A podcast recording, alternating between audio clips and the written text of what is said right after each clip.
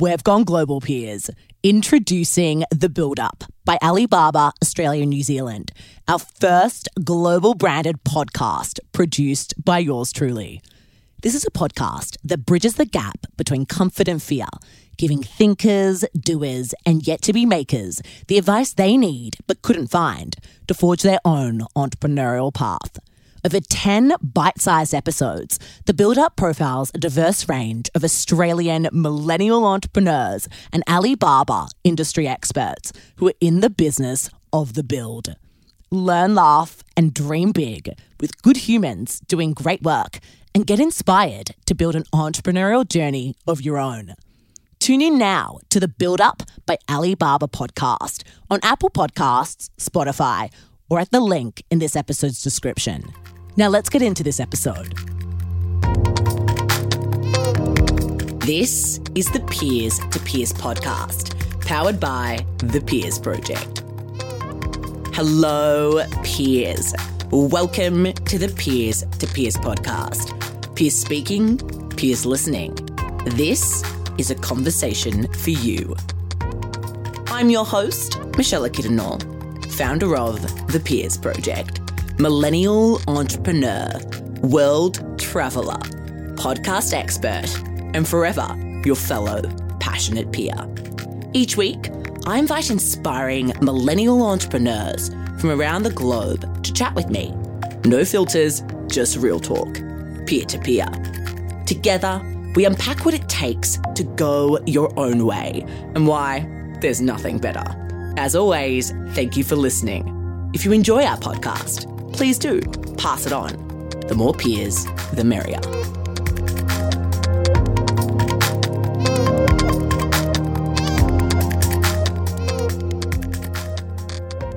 Hello, peers, and welcome back to another episode of the Peers to Peers podcast.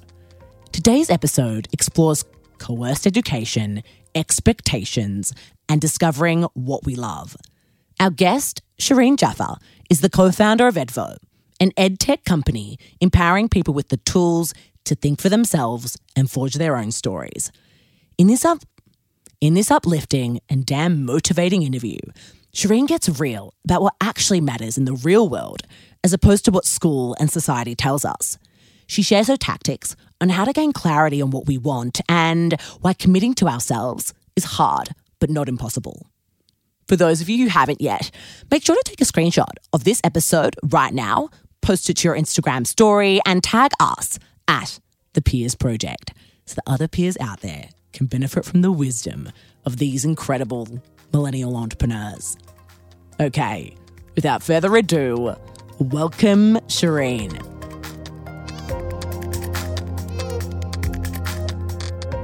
Shireen, welcome to the Peers to Peers podcast. We're so excited to have you on the show today.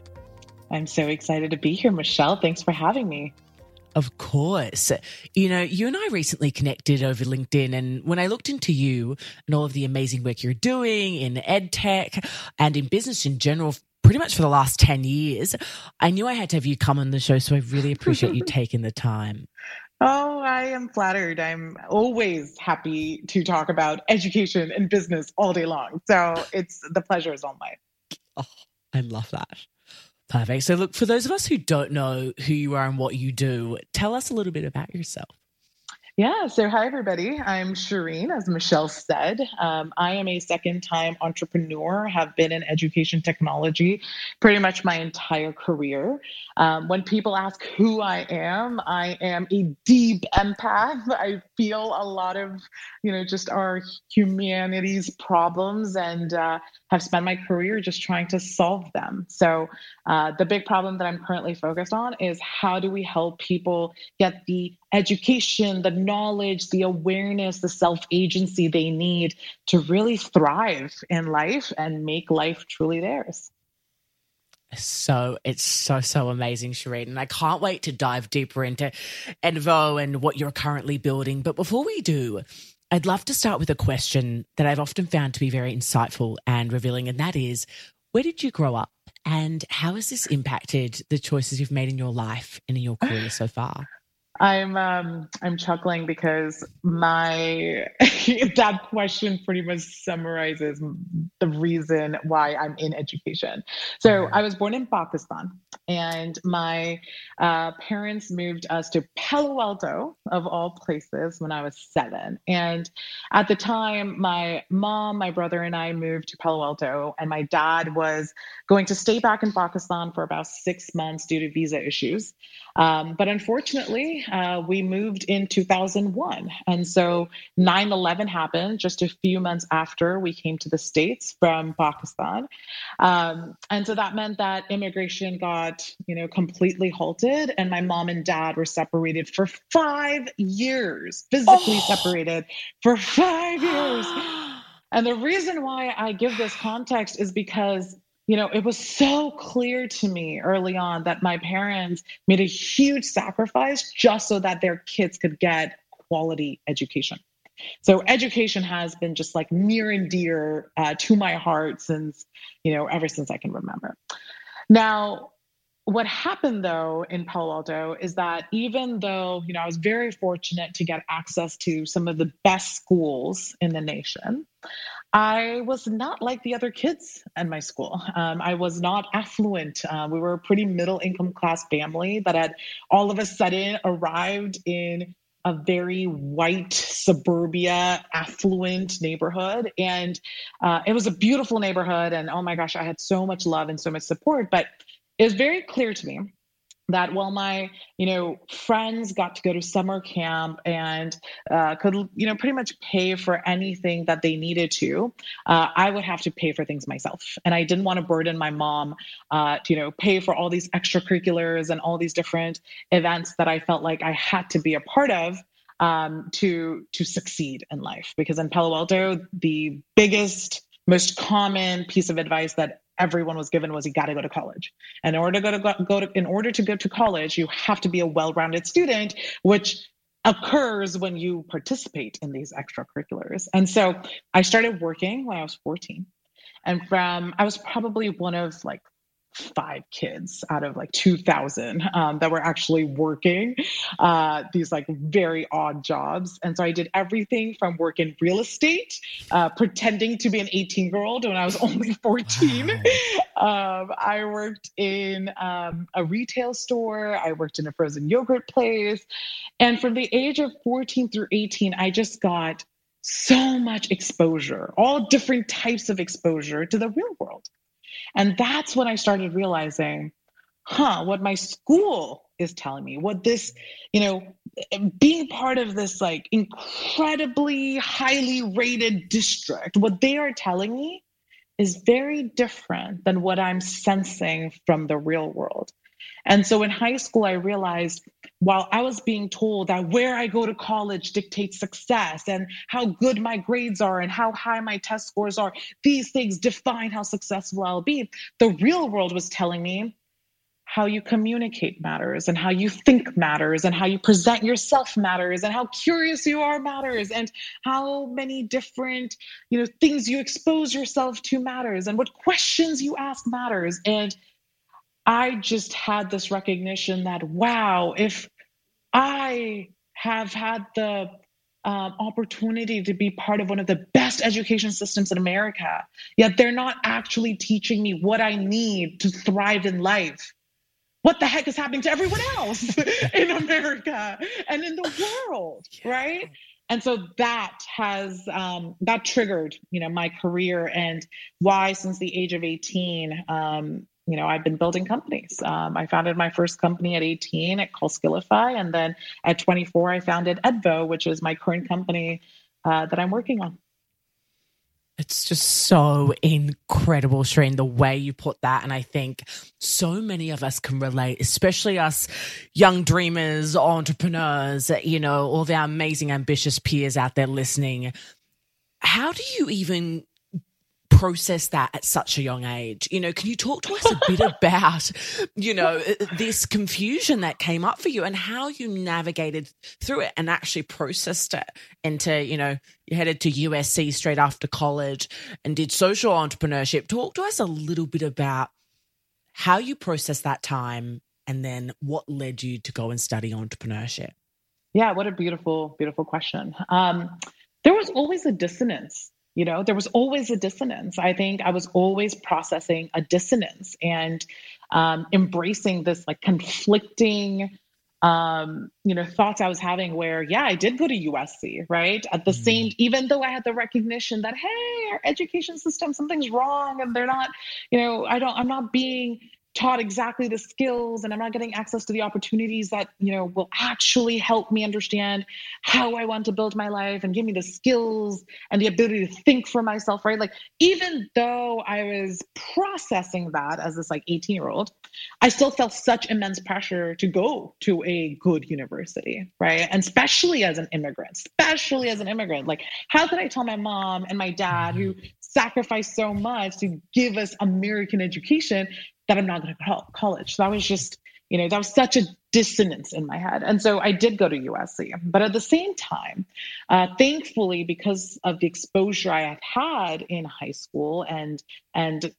just getting out there and doing these jobs, I had thought I was going to be a doctor my entire life. And the reason why I had thought that, well, not my entire life, up until I was 16, I thought I was going to be a doctor. And the reason for that was because my mom is a nurse. My dad in Pakistan, both my mom and my dad worked in the same hospital, and she worked as a nurse. My dad worked in the purchasing department. And so, even though he was on the business side of things, he was still in a hospital. And so I grew up in that hospital. My daycare was in that hospital. I was around doctors, nurses, health professionals. And so that influenced this desire I had to be a pediatrician. And I loved kids. And so, I was going to be a doctor. And then at 16, thankfully, because of my, my mom was incredibly supportive of this as well. But because of this focus I had in my teenage years to just expose myself to what it means to be a doctor and just to the real world in general, I had ended up shadowing one of my mom's friends in the pediatrics ward in high school. And in 4 days, Michelle, I knew I was not going to be a doctor. Clear. Yeah. This is why my first company was all about just getting kids out there to explore their interests, right? And then the way I found entrepreneurship was I had been talking to one of my mom's friends, and she just, after our first conversation, was like, Shireen, I think you'll really like business. And I just remember thinking, oh gosh, business is like scheming. It's like you sell things and you try to manipulate people into buying your thing. And no one in my family really was like a business owner. It wasn't really a thing in my immediate nuclear family. And so I didn't really get it until I started, again, just exposing myself to different business owners. And so I would just start reaching out to people at my high school, like alumni, and just saying, hey, I noticed that you are an entrepreneur, you have a company, you have a local store, all sorts of types of businesses. And I would just ask them a million questions. And I just started realizing, wow, their day-to-day is nothing more than they've identified a problem and they want to solve it. And so that dissonance I was having in my head with education obviously highlighted, wait, Shireen, you've already sensed that there's a problem. Why don't you solve it? Why don't you find a way to solve it? And that inspired me to, when I was applying to colleges, again, giving into my other part of the dissonance. But when I did apply to colleges, I applied it for business schools. And so at USC, I got admitted right into the Marshall School of Business. And USC was one of the few schools back then where you could come in and instead of having to do GEs for 2 years and then, doing business or whatever major, they allowed you to go right into the business school. And I ended up doing this specific program that allowed me to skip a lot of the GEs. And so I was able to just at 18, dive into the entrepreneurship school and just start thinking about, all right, y'all, I've got a problem to solve, but how do I actually solve it? That was like my only mindset really at that point. Mm. The $1 million question. How do I solve this problem? Oh my goodness. I'm absolutely loving this, Shireen. For our peers out there listening, what's your advice on this idea of listening to yourself, figuring out, you know, what it is you want to do, and then actually going off and doing that. You know, you mentioned the pressure from your parents to, you know, how could you possibly disappoint them? I'm sure, and I know so many of us feel that pressure, and we go off and study things, and we go off and do work that just to kind of please our parents. You know, how can we get clearer on the things that we actually want and then go out there and make it happen for ourselves? So I answered this question for, you know, at Skillify when I was working with all these high school and college students, they were facing the same struggles. And now I work with adults, right? And they face the same struggles as at any given point, you're trying to impress someone and you're trying to not disappoint someone. And usually it's someone other than you, right? So this question is definitely relevant to pretty much anyone that I've spoken to. My answer to that is recognizing that, you know, what helped me, what gave me comfort early on is no matter what I do, someone will judge me. And so I might as well do things that I want to do. So that was like one thought I had in my head. And it came from, you know, always doing things whether it was to impress my professors or, you know, impress the societal expectations of being in college and, you know, doing certain things for certain reasons. Like I would do those things and then I would still feel miserable and I would still feel like someone was judging me and not happy enough, right? And I think I did come to a point, and probably back then it wasn't as clear as I can communicate now, but it definitely was this recognition of at any point, someone's always going to be judging me and not be happy with me. So all I can do is show up and do my best and do the things I actually want to do and do the things that actually make me feel my best. So then the question was, well, how do you figure out what makes you feel your best? And my answer to that is you don't just figure it out. You have to try a bunch of things. You just have to try a bunch of things. I tried finance. I tried finance, I tried sales, I tried marketing, I tried, you know, I went into the pediatrics ward, I talked to a bunch of people about their jobs. And, you know, sometimes you might be at a point where you're like, oh, I've tried so many things and I still haven't figured it out. And then my question will be, well, how many people are you talking to? Because there are so many opportunities that exist out there that might not even be in your realm of existence, right? It might just not even be in your reality that, yeah, you can make money playing video games all day. Yeah, you can make money, doing so many things that you might enjoy that you just haven't been exposed to in the context of actually building a career or, contributing to the world in that way. So for me, again, all I can speak for is like for me and what I've seen has helped, you know, hundreds of thousands of people that I worked with is number one, commit to yourself that you're just going to show up every day and try your best to feel good. And number two, the way to figure out what does help you feel good, just go and try things and talk to people and ask them about their life and, what they do day to day. And if you even have an inkling of interest of, this part of their day sounds really interesting, I can see myself doing that. Cool, lean into that. Lean into that spark of curiosity. Don't allow yourself to get stunted by anxiety of, oh my gosh, that's a stupid question. Why would I ask that? Or, oh my gosh, if I asked to, shadow them, they're going to say no, right? Like I used to feel that anxiety all the time. And I can't tell you how many opportunities I've just not even seen because I've deselected myself, just because of that. So I hope that answers the question. It totally does. And it answers it so well. A question I've got for you is, you talk about this idea of committing to ourselves, and I love that idea, but it's so tough, especially in the early years where we're confused about who we even are, How can we get better at committing to ourselves? Oh my gosh. I just wrote a piece on this. I can't even say every week anymore. I just write when I want to write at this point. But I have a newsletter called The Edvolution. And if you go to, it'll be live on our website, edvo.com in a little bit. But if you go to shereen.substack.com, you'll see that today, so timestamping Feb 18th, I wrote a newsletter called How Seriously Do You Take Yourself? And I believe that we have a hard time committing to ourselves because for so long we've been conditioned to not take ourselves too seriously. Like, I can't tell you how many times I've gotten the advice of, oh my gosh, Shireen, don't take yourself too seriously, right? Like, have a little more fun, be a little more light. And I write some personal stories in this newsletter. But my answer to your question is, what I've recognized is the amount, how seriously you take something equals how much attention and energy you're going to give it.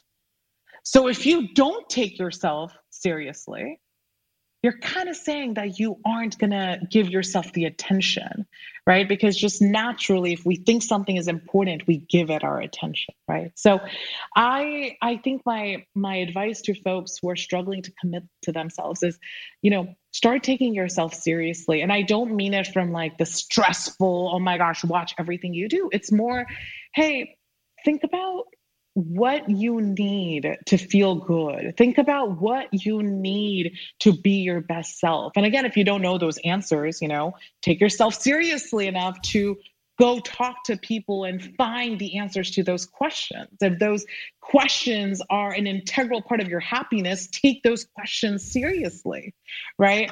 Don't take what other people think of you. Don't give that more importance than you being happy. Right? So it's like when you shift your mindset and really just start thinking of it from the stance of, do I take myself seriously? Do I take myself seriously enough to invest in myself? Do I take myself seriously enough to be aware of the environment I'm in? Do I take myself seriously enough to find options for myself when the current options on the table aren't good enough? Right? And too many people settle. And by the way, guys, people say this to me all the time. I don't come from a privileged background. So I don't think what I'm saying is something that's reserved for people who are privileged, right? Like, I understand the burdens of, living paycheck to paycheck and sometimes not even having a paycheck. Like, I understand that. And I wish someone told me that how I think and how I perceive, my importance and how seriously I take myself will help me see that I do have choices. And there are more choices out there than those that are presented to someone who isn't as privileged. So instead of just accepting that reality, recognize that you have way more options out there if you're willing to see them, and if you're willing to take yourself seriously enough to go find them. So that's how I've learned to commit to myself. And it's, by the way, it's a daily thing. It's a daily thing to get up in the morning and not pick up the phone next to you. Mm. Because if you take yourself seriously, you take your mental health in the morning, the opportunity to, let me just say, hell yeah, we're going to have a great day today. And let me just do my journaling and let me play with my dog. Let me get up and give myself, guys, it can be 5 minutes, right? But let me take myself seriously enough to demand that instead of just grabbing my phone in the morning. So it's an everyday battle, and it shows up in every little thing you do. And that holds me accountable for committing to myself. And the more you do that, the more you start, figuring out, okay, now I'm committing to figuring out what makes me happy and what doesn't. And usually that starts with what doesn't make me happy. So you can remove that from your life and then make space for other things, right? So that's my response to that. When did that shift happen for you? It's just absolutely so inspiring. But when did that shift happen? You're so wise at 26, Shireen. Talk to us a little bit about the shift and how you managed to make that shift so early on. I came to a point of desperation. It was an evolution in process, right? So, but I clearly remember multiple points in my life, but the biggest one was actually like April of 2020. So just last year, one of the biggest, I wouldn't say the biggest, but one of the biggest. And it was a point where I realized how I was thinking and how I perceived myself and how much control I took over the choices I made in every moment. All of those things I was not doing justice and I was not doing my best at. And the desperation was recognizing, you know, as an entrepreneur, I've got a responsibility. I have a responsibility to my own ambition. I have a responsibility to this commitment I've made to my co-founders and my partners. I have a responsibility to the investors that, you know, have chosen not to invest in something else and instead invested in me to co-create this thing, right? I have a responsibility to my team because their paychecks are, you know, dependent on our success. I mean, it was a point of desperation of recognizing I have this ambition and nothing is going to make me happier than, you know, making progress in this direction. Yet how I think and how I perceive myself and how I commit to myself, it's not good enough. And so those, it's like, you know, for me, my purpose has always driven me to just level up and to say, okay, if something isn't working for me, and I've done everything people have told me to do, then people just, you know, what they're saying might work for them, but it might not work for me. And so I have to go figure it out for myself. And so my awakening of recognizing I need to learn how to think for myself was probably like, it was probably, you know, at the age of like 23. And it was from just, it definitely helped that I felt like I had a lot on the line, right? Like I felt like I had to, because if I didn't, then my ambition, like the desire I have to solve this massive problem that people face, the anxiety they feel every day because they can't live a life that they want, because they can't make sense of, you know, the financial markets or how our government works. And if you can't make sense of those things, you know, you can't then make the right decisions, right? Understanding the financial markets will help you with like figuring out how to achieve financial freedom. But if you can't make sense of those things, and that's where education comes in, right? That's the work I do comes in. If I can't help people do that, then like, I'm just not going to be happy. And so it was this desperate, now that I'm talking about it, I feel like it was me just practicing self-love in a way of knowing that, Shireen, you care so deeply about this, take yourself seriously enough to level up, just do it. I'll also say my husband and my partner in all things, he's also my co-founder. You know, he and I found each other when I was 19 and he was 22. So he's 3 years older. And damn, he took himself seriously, man. Like he took himself so seriously. He dropped out of college when it was just not the cool thing to do. And he's also South Asian. So it was like a big no-no in our families, but he did it. He took himself seriously enough to say, I don't care, I'm going to do it. On our first date, he told me he was looking for his wife. He took himself, I know. I laughed. I was like, I'm 19, man. Like, I'm not even in that headspace. But you know, for him, it was, he's going to hate that I shared this, but he took himself seriously enough because at the time he was like, look, I need a partner that is at my level, that makes me feel better, that makes me push myself, that makes me can hold her own, right? That I can also empower. Like, I want a partner like that. And I don't want, you know, the societal BS of gender roles and stuff like that. Like he had made that decision early on, but he also knew, well, he also had requirements of, I want someone in my community. I want someone who's aware of, you know, neither of us are religious, but to his parents, to both of our parents, it was important to marry someone within the religion because understanding each other's cultures makes things easier according to them. And so he had these requirements. And so he knew that, you know, it'll probably, you know, the first person I end up dating, it might not work out because that's what the stats say. And then maybe if the second person, you know, that I find at this stage in my life might work out, but I would want to date them for, you know, I have a 5-year rule. I want to date them for 5 years before I propose. Like he took himself so seriously that he planned that, you know? And so it's like, how can you be with someone like that and not take yourself seriously? And so for me, I'm also so damn fortunate to be with a partner who took me so seriously that it would be crazy for me to not take myself seriously. And so, you know, to anyone that's listening out there, yes, like, I know everyone's heard the people you surround yourself with, you know, are who you become like. And yeah, that's been like my most true, you know, thing in my life. And I've been very, very intentional about the people I surround myself with, not just how they treat me, but how they treat themselves. Because you learn so much about how to treat yourself by how people treat themselves that are around you. And that is like any environment that I can put myself in when I know people around are treating themselves in a way that I want to learn to treat myself, I will go in that environment. I will pick up my bags and I will go and I will be there. And so that's also, you know, me taking myself seriously to do that. But yeah, I hope that answers the question as well.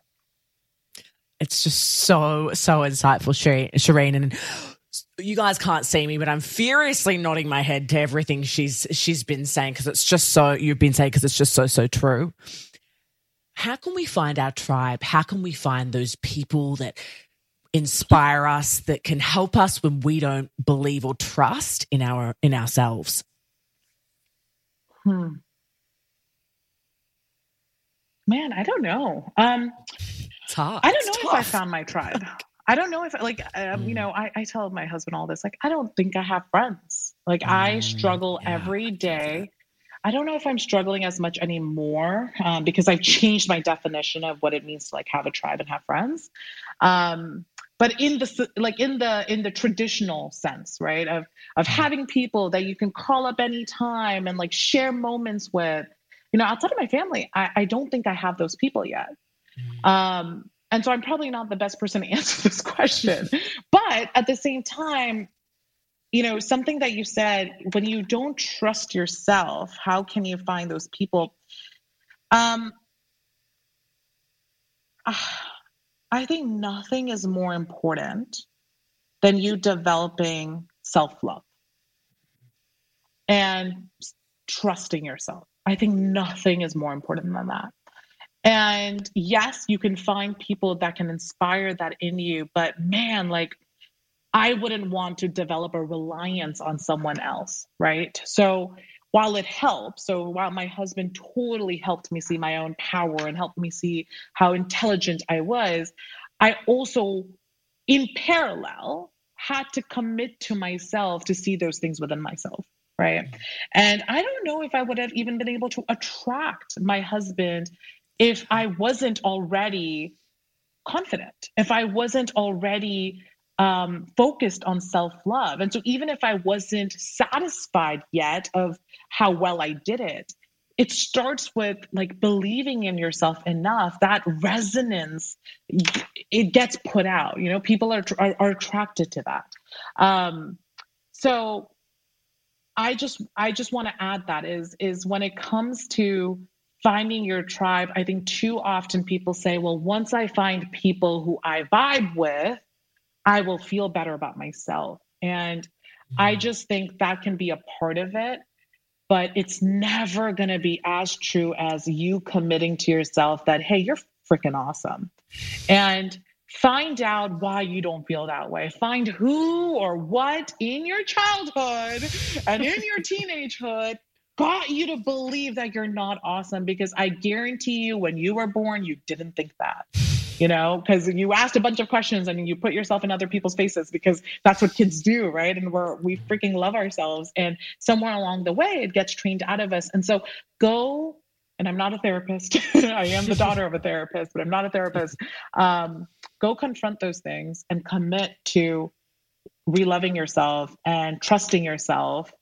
And then I guarantee it's going to be so much easier to find a tribe if that's truly what you want, but don't rely on your tribe to do those things for you.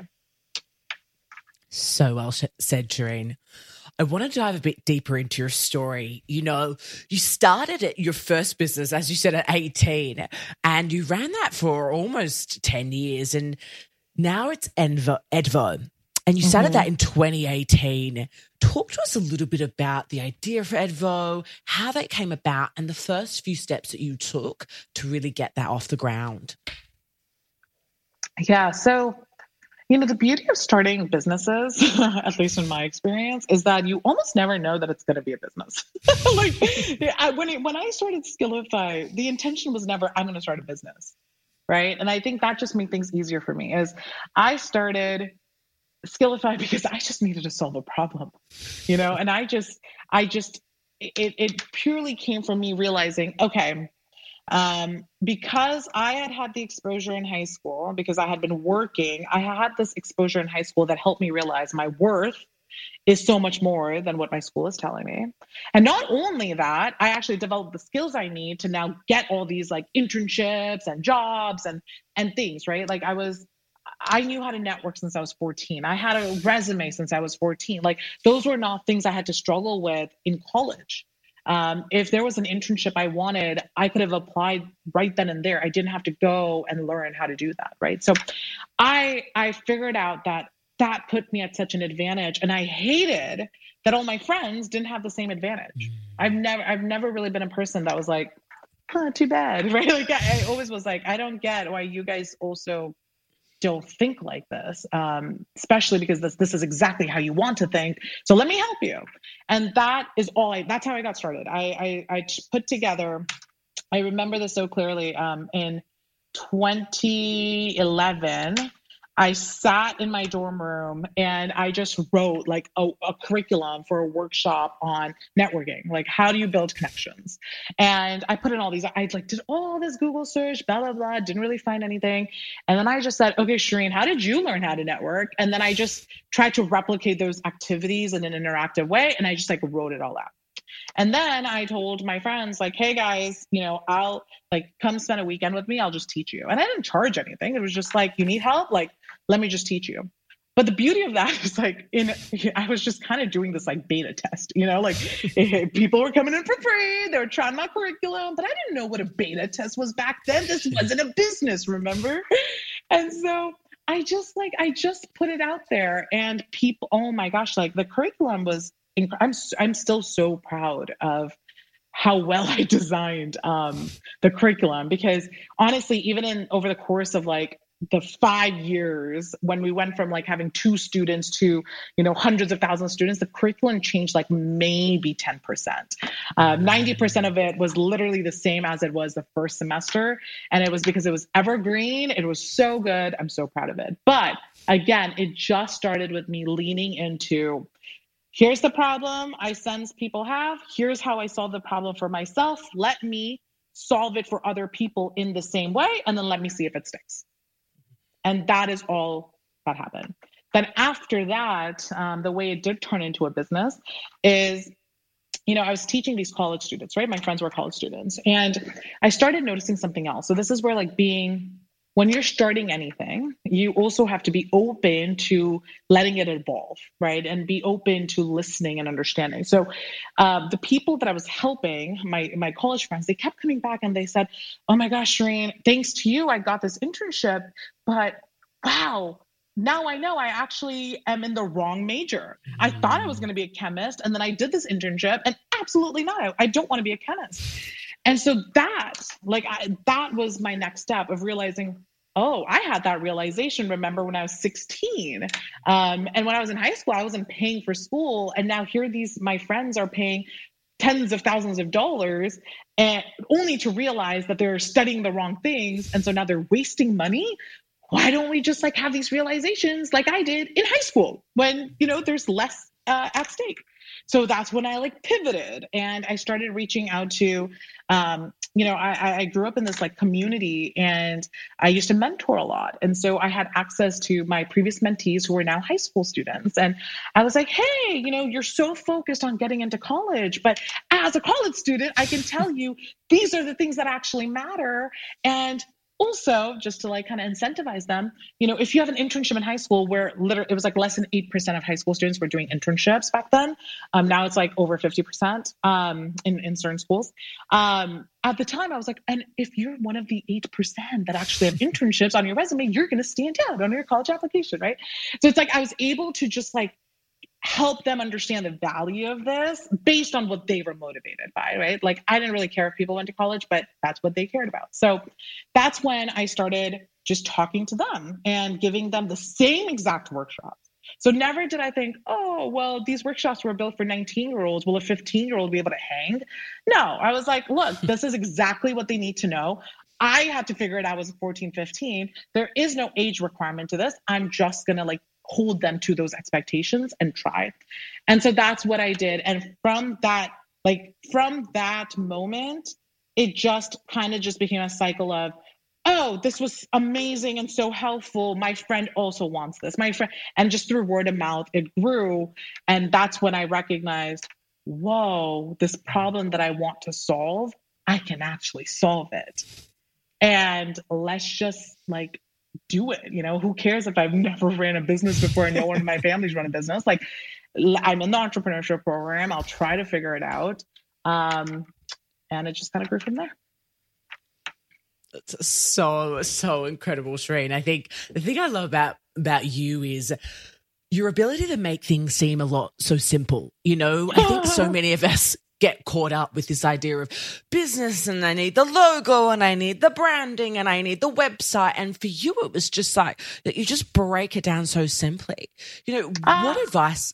I was just going to say, I wouldn't say that, right? Like I think in hindsight, but at the time, like I remember starting, you know, like choosing the name Skillify, choosing like all these things seemed like a huge deal. And guess what? If you are there now, cool. Because guess what? You'll still be successful as long as you still move forward.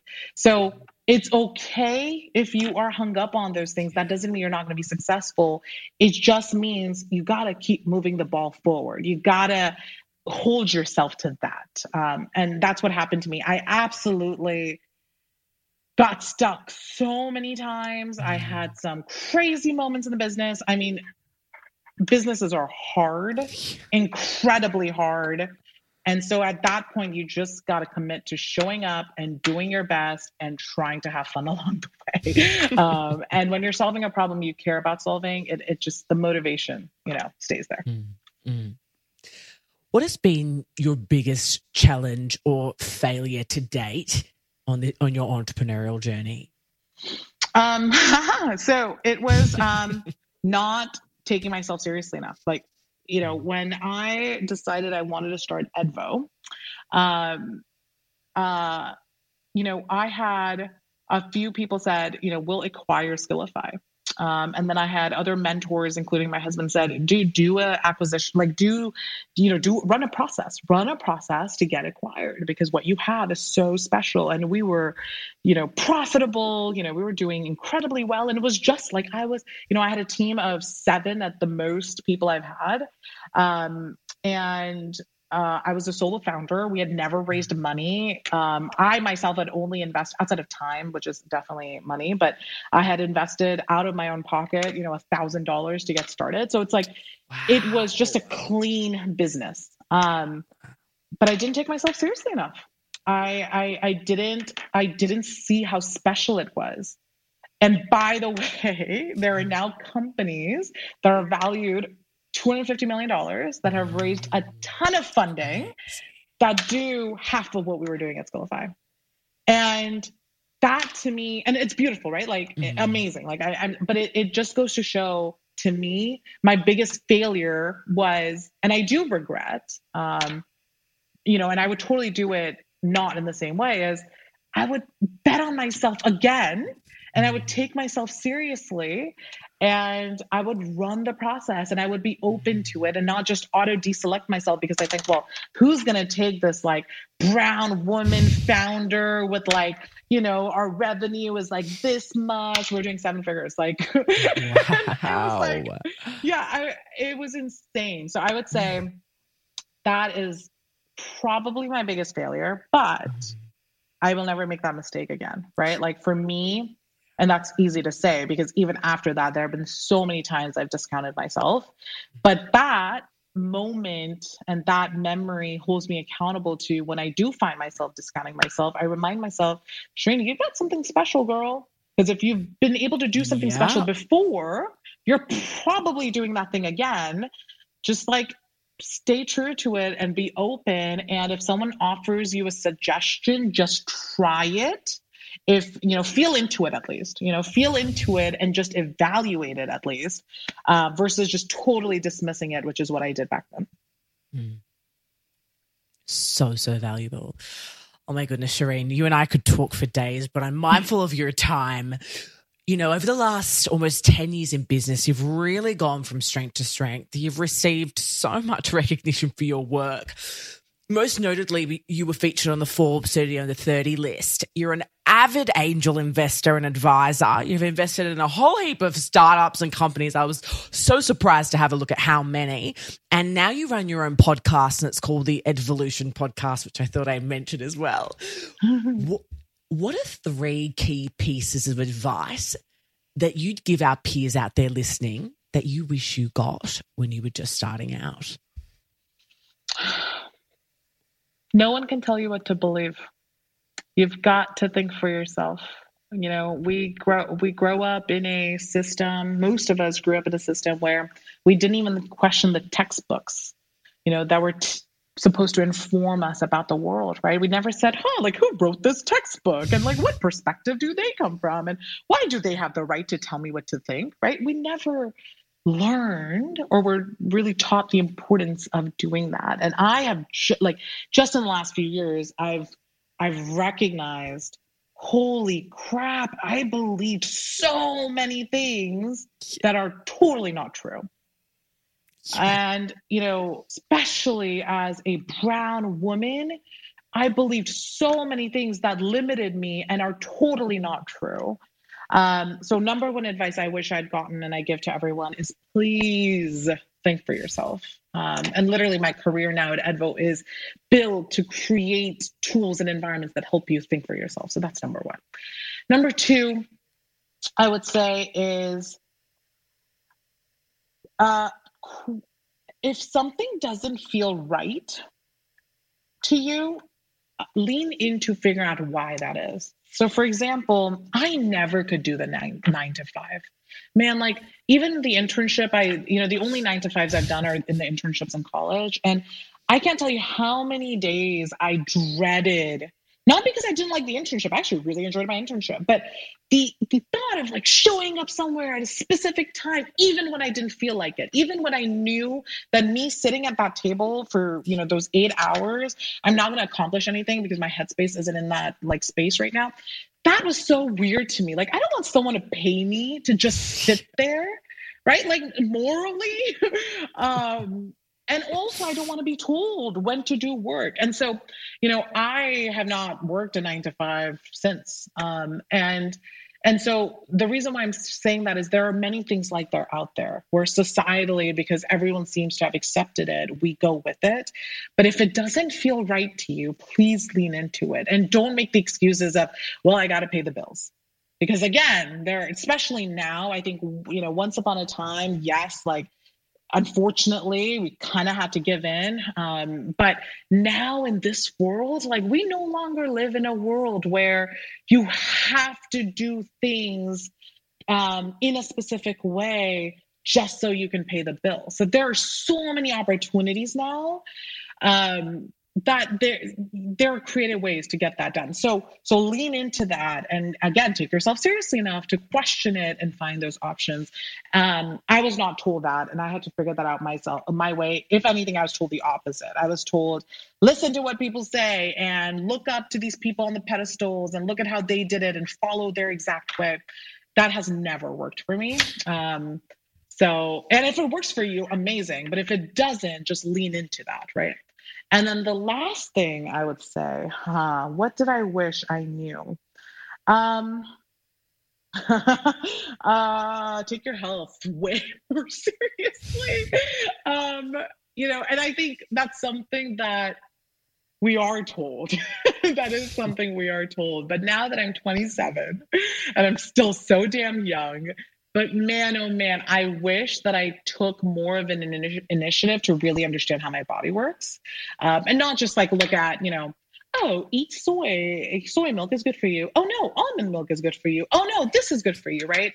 Our food pyramid, for example, you know, that the government puts in our schools, like that has nothing to do with nutrition. It has nothing to do with what your body needs. It has everything to do with people lobbying, you know, folks that lead agriculture lobbying, you know, what we need Americans to be eating because it's profitable, right? Like you have to look into those things.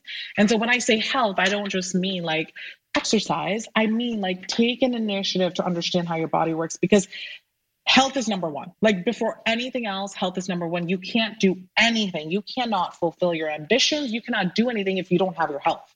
And I've had to realize that, and I'm glad I realized it now in my 20s.